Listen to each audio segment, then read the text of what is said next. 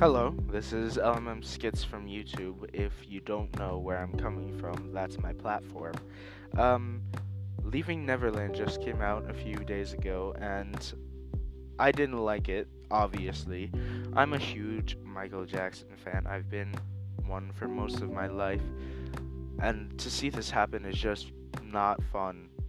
This man has been a part of my life for a very long time, and you know, his it's it's having a negative impact on everything everywhere and um, i think that we should talk about that so here are my thoughts before watching it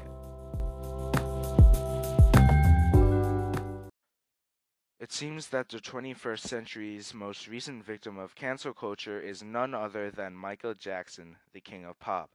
What a time to be alive. For those of you who don't know, cancel culture is no longer supporting a person of note because of a controversy. Why are people getting mad about this though? It's it's something original that's never been heard before. It's something that has only recently been brought up. The claim is that Michael Jackson is a pedophile.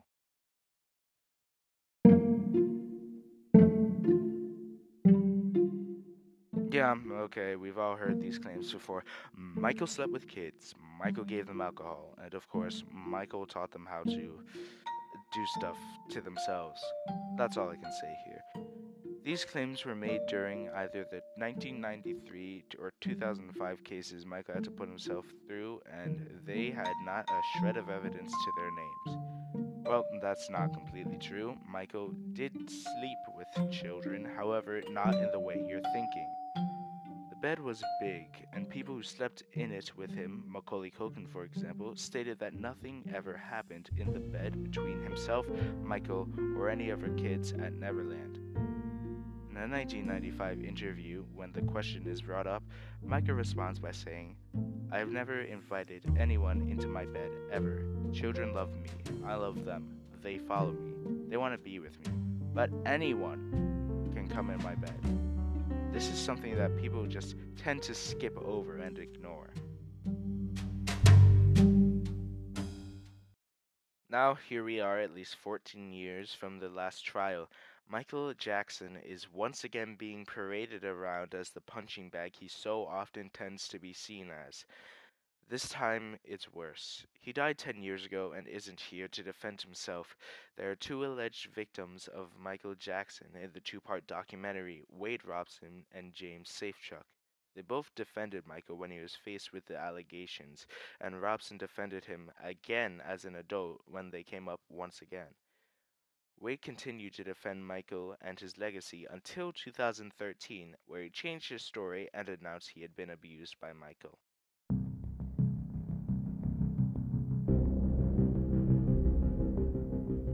Now, something talking about a, a, topic this serious, you know, there should be a lot of skepticism about the documentary, but surprisingly, the internet doesn't care. All the masses do is read the headline and skip the facts.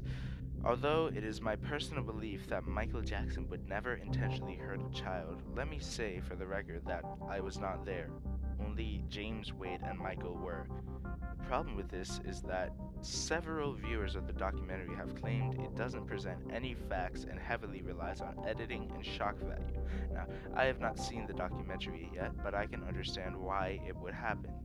Michael was investigated by the FBI for around 10 years, and nothing was ever found that could link him to being a child molester. Now, the effect that this film is having on the Moonwalker community and the Michael Jackson family is catastrophic.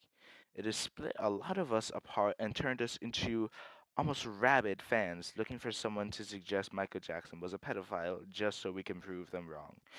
Although it's bad for us, it's much worse for the family and the estate. Something Michael Jackson has always fought against was tabloids. He despised them with every cell in his body. It should come as no shock that the majority of websites covering the family are online tabloids. Because they are tabloids, I can't confirm anything if it's true because they can't confirm anything if it's true. Now, with that being said, there are rumors that this documentary has negatively impacted the health of Katherine Jackson. the family matriarch. I do doubt this is true, as the Jacksons are doing the best to hide the film from her, but this is something that people need to realize. Leaving Neverland has a real impact on people's lives. The aftermath of this documentary is actually terrifying. In at least two nations part of the British Commonwealth, his music has been dropped from the radio stations. Online, Michael's family is being harassed, and his own daughter is having to deal with this. Michael has also had a statue of him torn down in the United Kingdom. The worst of it, however, is on the internet. The documentary has started a wave of people on social media trying to harass and attack the Michael Jackson fans, and it's just pathetic. On the other side, fans are combing through records, photos, and tweets from the accusers, as well as people who have worked close to Jackson. They have found some pretty damning things, but nobody in the mainstream media is giving those things recognition as they are so bent on destroying a dead man's legacy. And to me, that's a shame. It shouldn't be possible for two people to ruin a family. It shouldn't be possible for two people to open a 14 year old wound. It shouldn't be possible. But they did. And that's inexcusable to me. With that being said, I've just watched the documentary and um my my opinion is still the same, alright? Michael is always innocent. And he always has been, and you know, he always will be. Hashtag MJ innocent. Get it trending.